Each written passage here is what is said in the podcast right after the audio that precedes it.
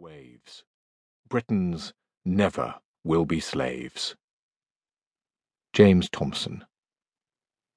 Part 1 The Sentiment of Empire, 1837 to 1850. Chapter 1 A Charming Invention.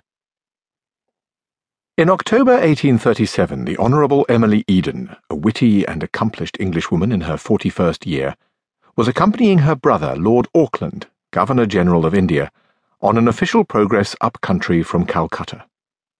Lord Auckland was homesick, but his sister was irrepressibly entertained by everything she saw, and she recorded all her impressions in vivacious letters home.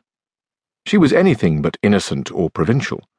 She was born in Old Palace Yard within sight of Parliament at Westminster, and had lived always near the centre of English power. Her father had been Postmaster General and President of the Board of Trade. Her eldest sister, Eleanor, had been the only true love of the younger Pitt, and she herself was an intimate friend of Lord Melbourne, the Prime Minister. She was accordingly amused rather than awed by the scale and grandeur of His Excellency's company. They travelled sometimes by steamer up the rivers which were the principal highways of India, sometimes on camelback, in palanquins, or in elephant howdahs and they did it with theatrical display.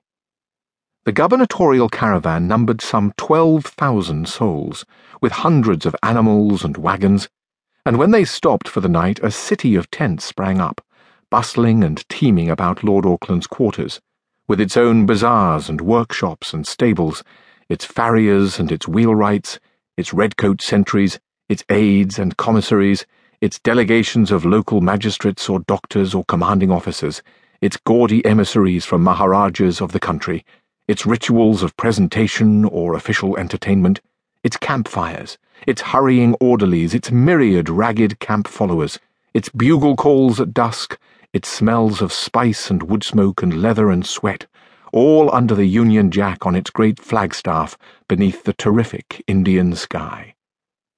Sometimes it took three days for the cortege to cross a river. The pet dogs of the Europeans wore red coats on the march. When the King of Oude kindly sent his own cook along to accompany the progress, and Lord Auckland was served a succession of highly spiced pilafs and curries, Saint Cloud, the Governor General's own chef, who had once been cook to the Prince of Orange, was predictably affronted. This was the manner of the British in India, where the East India Company had been active for nearly two hundred years first as a trading organization, then as an instrument of supremacy. It was a half Oriental manner, inherited from the Moguls, intended to overawe the indigenes and perhaps give the company's officials a proper sense of their own authority. Miss Eden, who had been in India for two years and was accustomed to different styles of consequence, found it faintly comic. Her letters show no awareness of majesty the Governor General is, after all, only her diffident brother George, pining for a decent inn. His grand officials, advisers, and aides are only upper middle class Englishmen accompanied by gossipy wives, squirmy children, and ludicrously cosseted pets. Miss Eden is not moved by the power or the responsibility or even the historical continuity represented by their progress.